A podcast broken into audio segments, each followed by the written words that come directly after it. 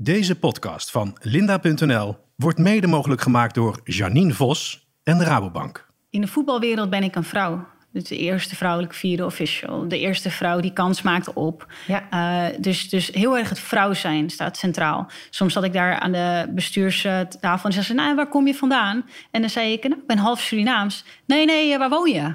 Oh, zei ik. Oh, dan ging het gewoon omdat ik uit Alkmaar kwam. Uh, dus daar staat heel erg centraal dat ik een vrouw ben. Je luistert naar de Linda-podcast Sleutelfiguren. Mijn naam is Janine Vos en wanneer je mij googelt... zie je dat ik in 2021 ben gekozen tot topvrouw van het jaar. Natuurlijk is dat leuk en gaaf, maar ook wel een beetje ongemakkelijk. Want ben ik nou echt een topvrouw of heb ik gewoon mazzel gehad... met het juiste netwerk en de juiste sleutelfiguren? In deze podcast praat ik met succesvolle talenten over kansenongelijkheid en stereotypen. Zitten die in de weg of helpen die je stiekem ook een beetje op weg? Kortom, een eerlijk gesprek over de sleutel tot succes. In deze aflevering praat ik met Shona Shukrula. 31 jaar, officier van justitie of adjunct officier van justitie moet ik goed zeggen. En voetbalscheidsrechter met een ambitie om de eerste vrouwelijke scheidsrechter te worden in het betaald voetbal. Hoe vet is dat? Mijn zoon vindt dat echt geweldig. Oh, leuk. En uh, dus heel fijn dat je er bent, Shona. Dankjewel, bedankt voor de uitnodiging. En de eerste vraag eigenlijk als je kijkt in de spiegel, hè, want de luisteraars die zien jou niet. Nee. Maar als ze, als ze jou zouden zien en, en ik geef jou nu een spiegel, wat zien ze dan? Kan jij omschrijven? Een, uh, een jonge vrouw van, uh, van 31 jaar, licht getint, uh, krullen. En ik denk dat het opvalt dat ik klein van stuk ben. Ik ben 1,65 meter. Ja, en als ik naar jou kijk, zou ik niet direct denken scheidsrechter. Nee, dat kan ik me wel voorstellen. Ik denk wel dat het opvalt dat ik sportief ben. Dus dat ik uh, wellicht atletisch gebouwd ben. Maar om dan inderdaad uh, een switch te maken naar scheidsrechter... Uh, dat ligt wel wat verder weg, inderdaad. En hoe reageren mensen als je zegt... ik ben en adjunct officier van justitie en scheidsrechter? Wat, wat, wat, wat is dan een reactie? Ja, mensen weten vaak al dat ik dus één van de twee ben. Want ze leren mij kennen in één van beide functies. Ja. En dan is het vooral dat je dus vertelt dat je daarnaast ook nog bij het Openbaar Ministerie uh, als, uh, als officier van justitie werkt. Of dat je naast uh, werk in de rechtbank ook nog een topsportcarrière beoefent. Wauw. En dan zijn mensen vaak verbaasd dus dat je allebei doet. Ja. Ja. En dan wil ik graag natuurlijk, ik wil natuurlijk daar weten van hoe kwam je op het moment dat je dacht, A, ik wil rechten studeren. En B, hoe word je scheidsrechter? Rechten studeren, dat wist ik eigenlijk al redelijk jong op de basisschool, uh, een jaar of twaalf. Dat je naar de middelbare school gaat. Uh, goed in debatteren, goed in mensen overtuigen, eigenlijk met woorden.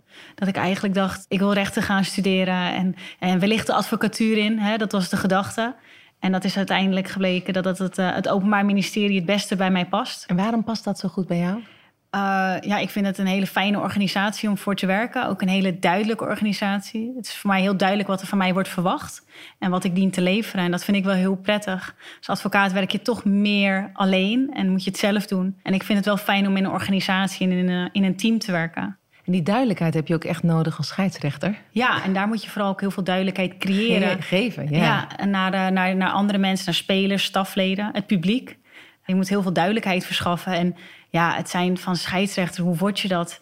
Ik uh, voetbalde bij de club en dan uh, werd ik gevraagd door twee mannen, twee echte clubmannen, van kan je ook niet uh, een wedstrijd fluiten ja, om negen uur s morgens voordat je eigen wedstrijd begint? En vanuit daaruit werd ik gewoon ja, toch begeleid bij de club. Dat ze zeiden van je doet het zo goed, doe het nog een keer, doe het een keer hoger. wil je niet een cursus doen? En ja, toch positief commentaar vanuit ouders. Ja, van complimenten ga je groeien. Ja. Mooi is dat. Ja. En, en die duidelijkheid, hè? Waar, waar komt die behoefte voor duidelijkheid? Of waar komt dat, dat die wens, wat je zegt, hè? ik heb bewust gekozen voor officier van justitie. Mm -hmm. Waar komt die wens voor duidelijkheid vandaan? Nou, ik denk dat het vooral leiderschap is. Ik denk dat natuurlijk leiderschap, goed leiderschap, dat ontstaat ja. ook dat je heel duidelijk bent naar mensen, dat je de juiste keuzes maakt en waarom je die keuzes maakt. En ik denk wel dat ik bezit over natuurlijk leiderschap en dat dat iets is wat ik ook verder wil ontwikkelen. En als officier van justitie doe je dat ook. Uh, je maakt keuzes, uh, belangrijke keuzes. En dat, uh, dat zie ik ook zo op het veld. Hoe je daar ook staat, weet je wel? Dus ook nu ik naar jou kijk, ben jij gewoon echt een leider. Ja, zo, voel, zo voelde het wel. En ik voel me ook het beste op dat soort momenten. Dus ja, dat past gewoon heel goed bij mij.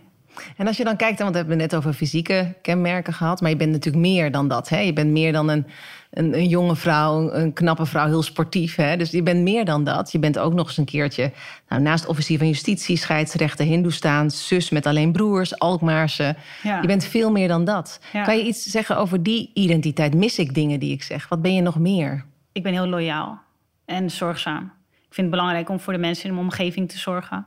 Eh, echt een familiemens. Ja. Familie staat heel centraal in ons gezin. En eh, ja, dat is iets waar ik heel erg om, eh, om geef. Ik eet elke week bij mijn oma. Ja, een hele goede band met mijn ouders. Ga mee naar mijn wedstrijden. Met mijn broers spar ik dagelijks over situaties die wij tegenkomen. In zowel hun als in mijn carrière. Dus dat staat eigenlijk heel centraal bij mij. En wat heeft het meeste invloed gehad op jouw carrière? Welke van deze identiteiten? mijn ouders, mijn opvoeding. Vanaf het begin af aan is dat gewoon heel, heel warm en liefdevol geweest. En eh, toch ook wel heel duidelijk dat we een goede toekomst, dat we daarvoor moesten zorgen. Dus goed ons best doen op school, naar het VWO. Eh, ja, gewoon, eh, gewoon met de juiste dingen bezig zijn, met sport, met opleiding en weten wat je wilt. Ja. Wat mooi is, hè, we- ik legde je hiervoor ook stellingen in de videoserie, legde ik je dat voor van hè, dat, dat opleiding belangrijker is dan netwerk. Ja. En jij, of netwerk belangrijker dan opleiding. Zei jij zei nee, opleiding is belangrijker dan netwerk. Ja, ik vind dus opleiding het belangrijkst, maar ik vind ook dat het het belangrijkste moet zijn. Het moet, zijn, het moet gaan over wat jij kan, wat Ja. je hebt geleerd en hoe je dat bezit en hoe je daarmee omgaan. Het moet niet gaan over wie jij kent. Nee. Of wie jij bent als identiteit. Ja, ja, inderdaad. Ja, zeker. Maar ja, op, in heel veel beroepen en vooral hoger eh, ja, heb je wel bepaalde vaardigheden nodig. Ja. Dan kan je nog, nog zo'n mooi mens zijn, maar je moet wel de kennis bezitten en weten hoe je, hoe je daarmee om moet gaan om gekwalificeerd te zijn voor een bepaalde baan. Ik merk wel eens dat kwalificaties is ook wel hoe je ernaar kijkt. Ja, dus ik kan kwaliteit vanuit mijn ogen anders zien dan kwaliteit vanuit jouw ogen. Ja. Ja, dus kijken we niet te veel naar mensen die op ons lijken. Dat denk ik wel. Ik denk zeker in, in sollicitatieprocedures dat er een hele tijd eh, gezocht is naar wie lijkt er op mij. En eh, wie vindt het ook leuk om te borrelen eh, na werk. En, eh, dus, dus ik denk zeker dat daar de hele tijd naar gezocht is. En dat het ook niet verkeerd is om verder te kijken en te kunnen kijken van wat kan iemand toevoegen aan mijn organisatie. Vanuit een andere achtergrond bijvoorbeeld. Ja. Maar is er wel eens een deur voor jou gesloten gebleven daardoor? Omdat je het netwerk niet had of niet wist? Nee, zo zie ik het niet. Ehm, eh, natuurlijk kan dat zo zijn, maar ik heb dat in ieder geval niet zo ervaren. Als ik niet werd uitgenodigd op een gesprek, Ja. dan eh, zag ik dat gewoon dat mijn cijferlijst dan gewoon niet goed genoeg was. Of dat iemand anders eh, beter was. Dus ik heb, ik heb dat altijd wel op die manier benaderd. Heb je dat wel eens gehad, dat je werd afgewezen? Ja, tuurlijk. Ja, na je studie stuur je allerlei brieven om ergens op gesprek te komen. En eh, ja, tuurlijk kan het zijn dat eh, iemand zegt van sorry, eh, we, hebben, we hebben ervoor gekozen om jou niet uit te nodigen. En vraag je dan door?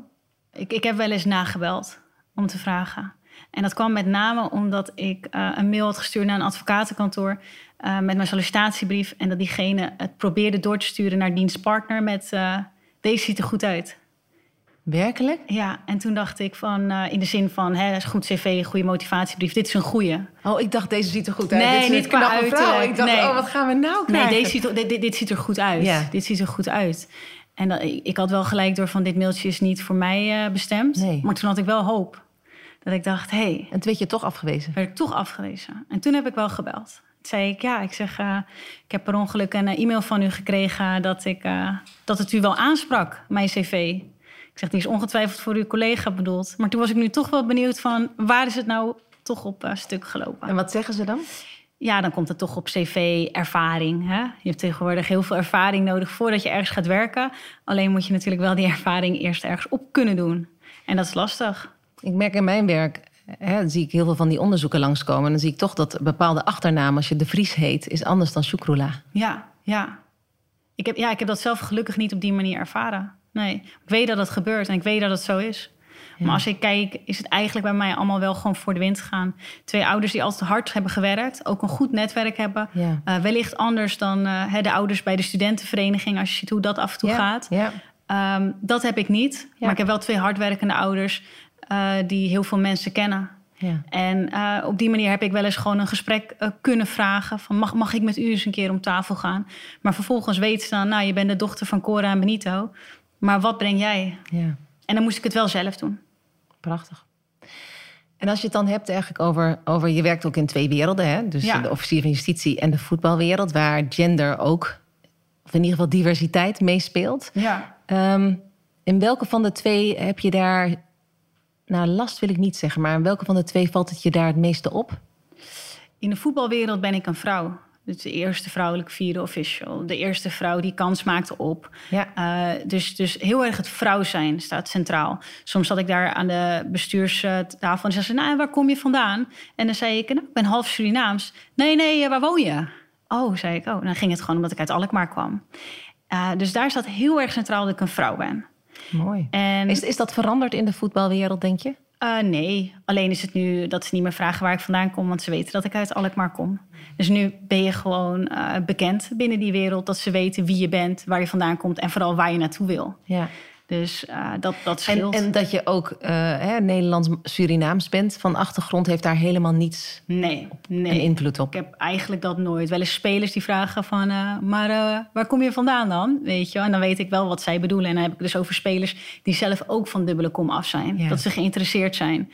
Maar verder heb ik dat eigenlijk nooit zo ervaren. Wel moet ik natuurlijk aangeven... als ik naar de, de wereld van de KNVB kijk... en de scheidsrechters... dat het veelal witte mannen zijn. Ja. Ja, daar kan ik niet anders van maken. En wat vinden zij ervan dat jij er bent? Ik denk dat zij het een hele goede ontwikkeling vinden. Maar dat zij ook heel erg duidelijk kenbaar maken... het gaat om kwaliteit. Ja. Aan het einde van het jaar promoveren er twee of drie uit mijn groep. En dat zijn de beste scheidsrechters. En wat is kwaliteit bij een scheidsrechter? Daar ben ik gewoon geïnteresseerd. Wanneer ben je nou een goede scheidsrechter? Als je de juiste beslissingen maakt, het spel goed aanvoelt, goed weet te anticiperen, met mensen weet om te gaan. Dus eigenlijk is het een, een pakket. En het begint natuurlijk al bij geen foutieve penalties of Ja. eh, andere wedstrijdbeslissende fouten maken. Daar begint het al. Maar vervolgens ook gewoon de wedstrijd goed leiden. En misschien kan je zelfs iets toevoegen aan de wedstrijd. De manier waarop jij floot heeft iets bijgedragen aan de wedstrijd. En dan ben je een goede scheidsrechter. En beoordeelt ook altijd iemand. Ik denk dat ik drie van de vier wedstrijden wel, eh, wel bekeken word, ja. Oh, en ja? eh, zelfs als er niemand aan de kant staat, worden daarna de beelden nagekeken. Ja, En als officier van justitie, wat is in je diversiteit het meeste wat je daar waar je mee te maken krijgt? ja, daar speelt absoluut geen rol dat ik een vrouw ben. Sterker nog, eh, binnen het OM is het merendeel eh Vrouw, ja, Zijn we eerst op zoek naar mannen. Ja. Ehm, maar ja, als we kijken van naar de cijfers, dan is het wel schrikbarend hoeveel officieren of adjunct officieren er zijn met een dubbele kom af. ja. Volgens mij, de laatste keer dat ik dat eh, keek, was het 10 tot 20 in heel Nederland. En dat is op 18 miljoen mensen natuurlijk Ja, dat is ongelooflijk. Dat is heel weinig. En dat is heel jammer. Dus ik denk dat je, dat, dat zie je gewoon heel weinig. En eh, dat, dat is jammer. Daar, zou, eh, daar zouden er meer mogen opstaan. En wat weer is het dan opstaan of is het positieve discriminatie die nodig is? Nou, eigenlijk zou dat niet nodig moeten zijn. Nee? Eh, bij gelijke geschiktheid denk ik dat iemand iets toevoegt. Dan kan je jezelf afvragen of dat positieve discriminatie is. Want dan zou je kunnen zeggen: jullie zijn allebei kwalitatief even goed. Maar jij hebt een dubbele kom af. En dat maakt jou wat beter, omdat jij iets toe kan voegen aan ons bedrijf. Ja. Als OM wil je een afspiegeling zijn van de maatschappij. Je wil weten wat er leeft, weten wat er speelt. En ik denk dat iemand met een dubbele kom af daaraan bij kan dragen. Dus dan is het eigenlijk niet eens positieve discriminatie. Maar je ziet de meerwaarde in van een dubbele kom af of iets Ja. anders. Want dat hoeft natuurlijk, diversiteit hoeft niet eens in afkomst te zitten. Nee. Ook het feit dat ik een sportcarrière had, werd Ja. vanuit het OM gezien als eh, je brengt iets extra's. Ja. Zou mooi zijn dat de wereld ooit wordt dat je, dat je echt als mens wordt gezien. Maar nu is er nog wel eerst meer diversiteit nodig. Want eh, Ja. eenzijdig gaat ook niet de wereld Nee. veranderen. Nee, zeker. Dus dat, dat gaat eh, met kleine stappen. Maar ik eh, zie wel in nu dat daar vooruitgang is. Maar hoe wordt daarop gereageerd? Ja, dus als er inderdaad wordt gezegd, we zijn op zoek naar nou, een Turkse, of we zijn er juist op zoek naar, hè, want dat is ook in de officier van justitie of in de politie zijn steeds meer mensen op zoek naar echt. Daadwerkelijke diversiteit. Hoe vind je dan dat vacatures open blijven? Ja, dat is jammer, want ik denk dat eh, mensen van dubbele komaf ook eigenlijk rolmodellen nodig hebben. Dat Ja. ze zien dat dat kan en dat er echt ruimte voor is. Ook in een wereld eh, die vooral nog eh, overheerst wordt door mensen zonder dubbele komaf. Ja. Dus ik, ik denk dat het heel mooi is als we bijvoorbeeld zien dat ik dat doe, dat dat dus kan. ja. En eh, dat het leuk is. Is dat ook een van de drijfveren dat je op social zit? Dat je denkt, ik wil een rolmodel zijn? Nee, eigenlijk niet. Eh, eigenlijk ben ik in eerste plaats gewoon topsporter en officier. En iedereen die daar een voorbeeld aan neemt, dat is echt dat is mooi meegenomen. Maar in eerste plaats zie ik het echt zo eh, dat ik gewoon doe wat ik leuk vind. En dat ik dat leuk vind om met mensen te delen. En iedereen die mij daarover benadert en zoiets heeft van ja, dat, dat wil ik ook. Of heb je dat gedaan? Ja, die help ik gewoon heel graag daarmee. Maar het is niet een doel op zich. Je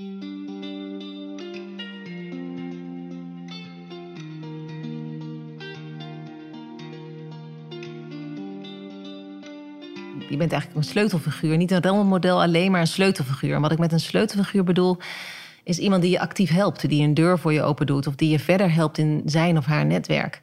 Ja.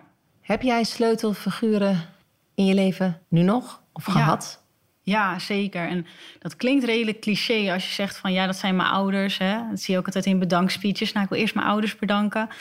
Uh, maar bij mij ligt dat toch iets anders eigenlijk. Ik werd scheidsrechter toen ik 17, 18 was. Ik had nog geen rijbewijs. Ik ging fluiten voor de KNVB. En mijn ouders die brachten mij elke zaterdag naar die wedstrijden toe. En toen was ik 17, 18, nu ben ik 31 en er is niks veranderd. Mijn ouders gaan Ze gaan nog steeds mee? nog steeds naar al mijn wedstrijden in alle uithoeken van Nederland mee. Samen of apart, als even de rollen verdeeld moeten worden met vier kinderen thuis. En eh, dan ben je anderhalf uur van tevoren bij de wedstrijd. Hebben we al anderhalf uur gereden. Dan kijken ze de hele wedstrijd. En de afloop rijden ze mij weer terug. Zorgen dat ik mij kan focussen. Maar sparren ook met mij. Van, dat ik zeg, pap, zag je die penalty? Wat vond je daarvan? Oh, je vraagt ze echt om ja, advies. wat, wat zeiden ze op de tribune? Nee, was goed, zegt hij dan. Nee, was goed. Of dat hij zei, ja, ik twijfelde wel. Of dat hij zegt, op het einde dacht ik, fluit nou af. Want je laat het eh, te lang doorlopen. Het wordt te spannend, weet je. Dus het zijn echt dingen waar ik heel erg met mijn ouders over praat. Maar ook met rapporten. Goede rapporten, slechte rapporten.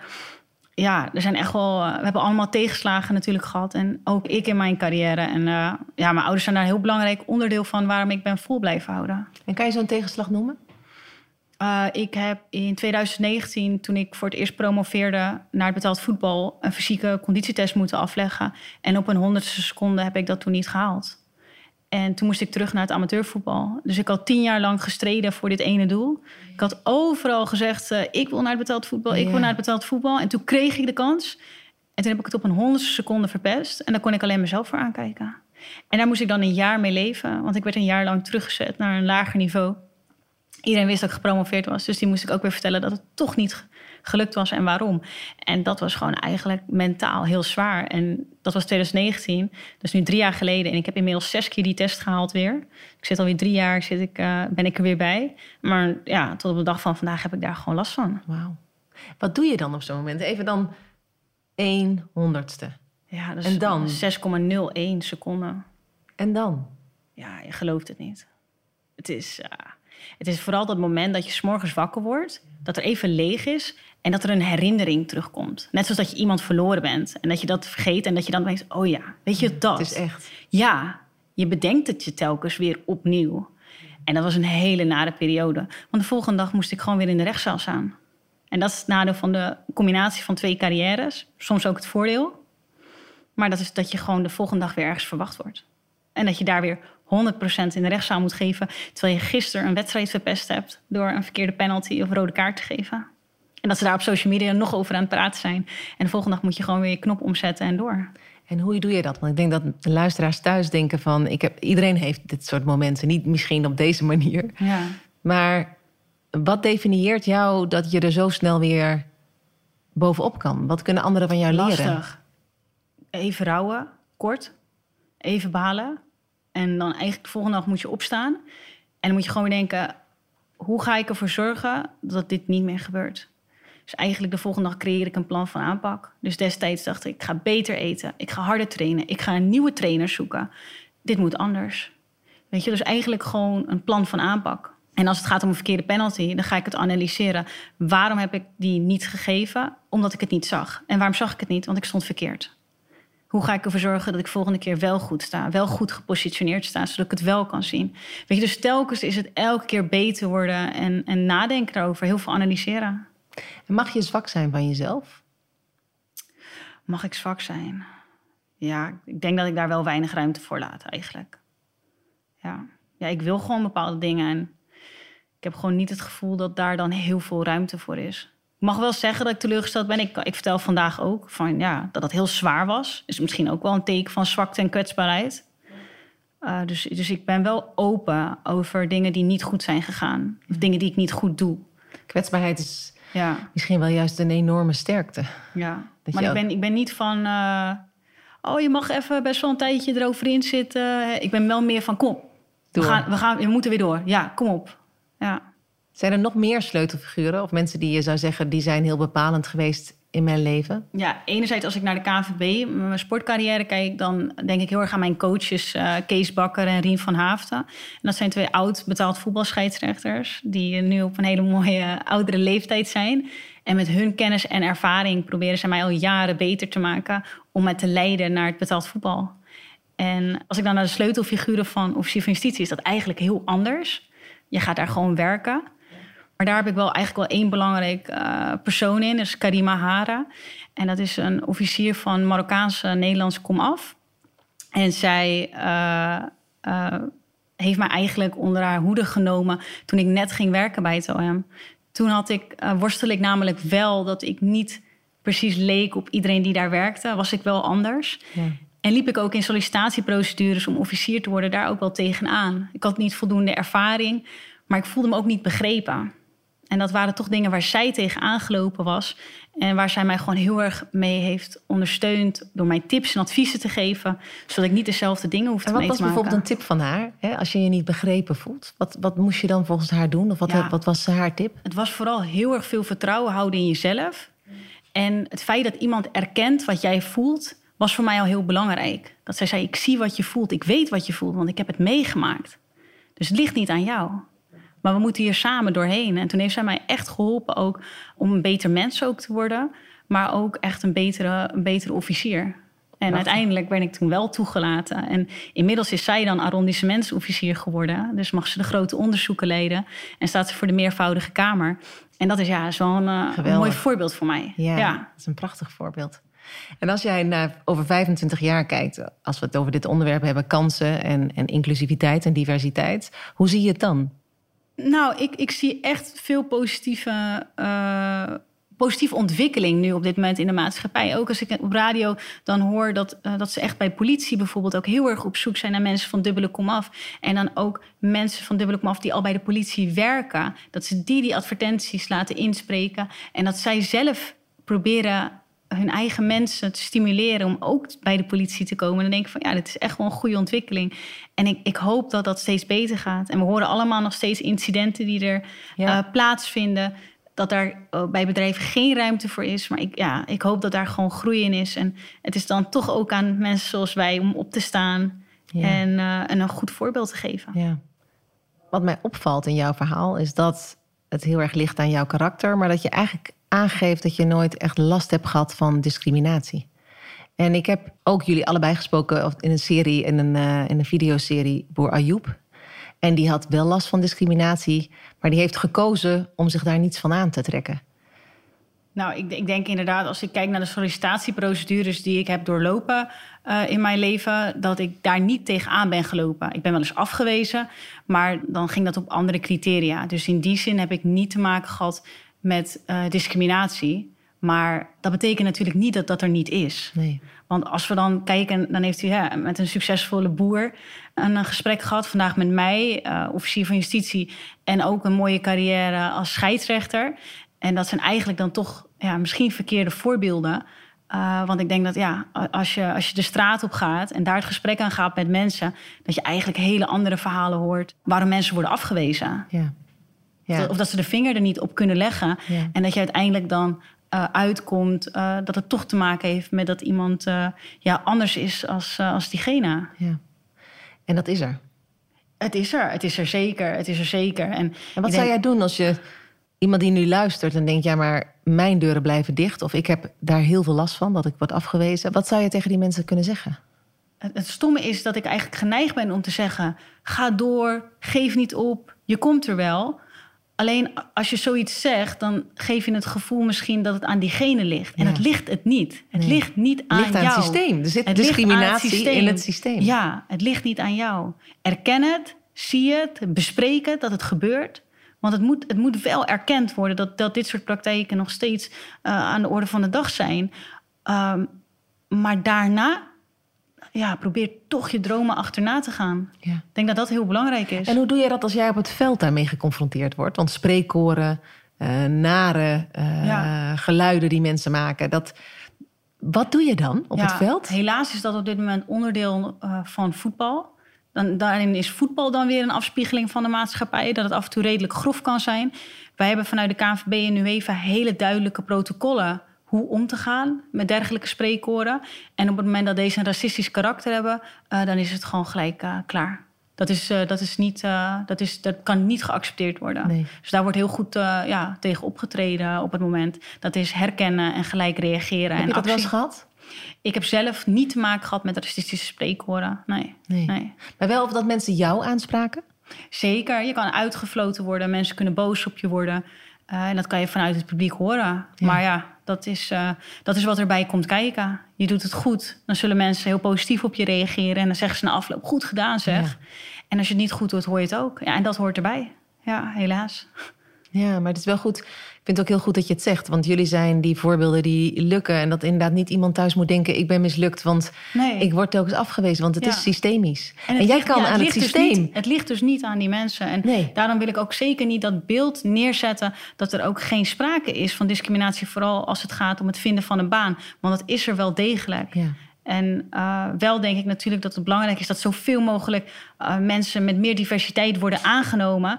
zodat we weer uh, een nieuwe doelgroep kunnen aantrekken. Ja, en rolmodellen creëren en, Ja. en sleutelfiguur. En, en, en dat, dat, dat dat echt Ja. gaat lopen. Want Ja. dat is waar we allemaal beter Dus van worden. ja, eigenlijk is het van geef, geef niet op. Ook, ook, als het, ook als het tegen zit. Ik denk dat dat gewoon heel belangrijk is. En het ligt niet altijd aan jou. En je kan als officier van justitie natuurlijk best wel invloed hebben op beleid. Of invloed op de manier waarop je ook als officier van justitie gaan kijken naar, Naar zaken. naar ja. zaken. Ja, zeker. Dat heb ik ook wel eens gehad. eh, dat ik een, een zaak las en eh, dat, dat een politie, hè, waar we het vaak over hebben, de etnische profilering die Ja. dan plaatsvinden. het aanhouden van, eh, van mensen in dure auto's. Zelfs mijn broer, die advocaat is, die een hele mooie auto rijdt, omdat hij heel hard werkt als advocaat, wordt ook gewoon aangehouden als hij naar trainen rijdt. Ja, het is er gewoon en het bestaat.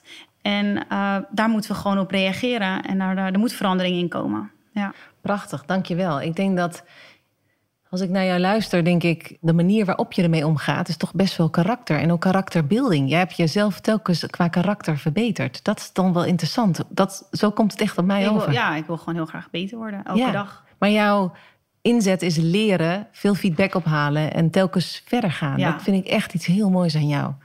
Dank je wel. Ik denk dat je zeker die eerste vrouwelijke betaald voetbal Scheidsrechter. scheidsrechter wordt. Ik ga er in ieder geval alles aan doen. Daar zal het echt niet aan liggen. Nee. En eh, ik hoop dat ik goed genoeg ben, maar eh, dat zal blijken aan het eind van de rit. Nee, volgens mij in je ogen te zien weet je dat zeker.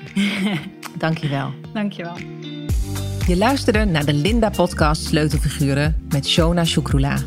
Luister ook naar de andere afleveringen waarin ik spreek met Nina de La Parra, Lele Goel en Boer Ayoub. Die zijn te vinden op linda.nl sleutelfiguren. Of beluister ze in je favoriete podcast-app.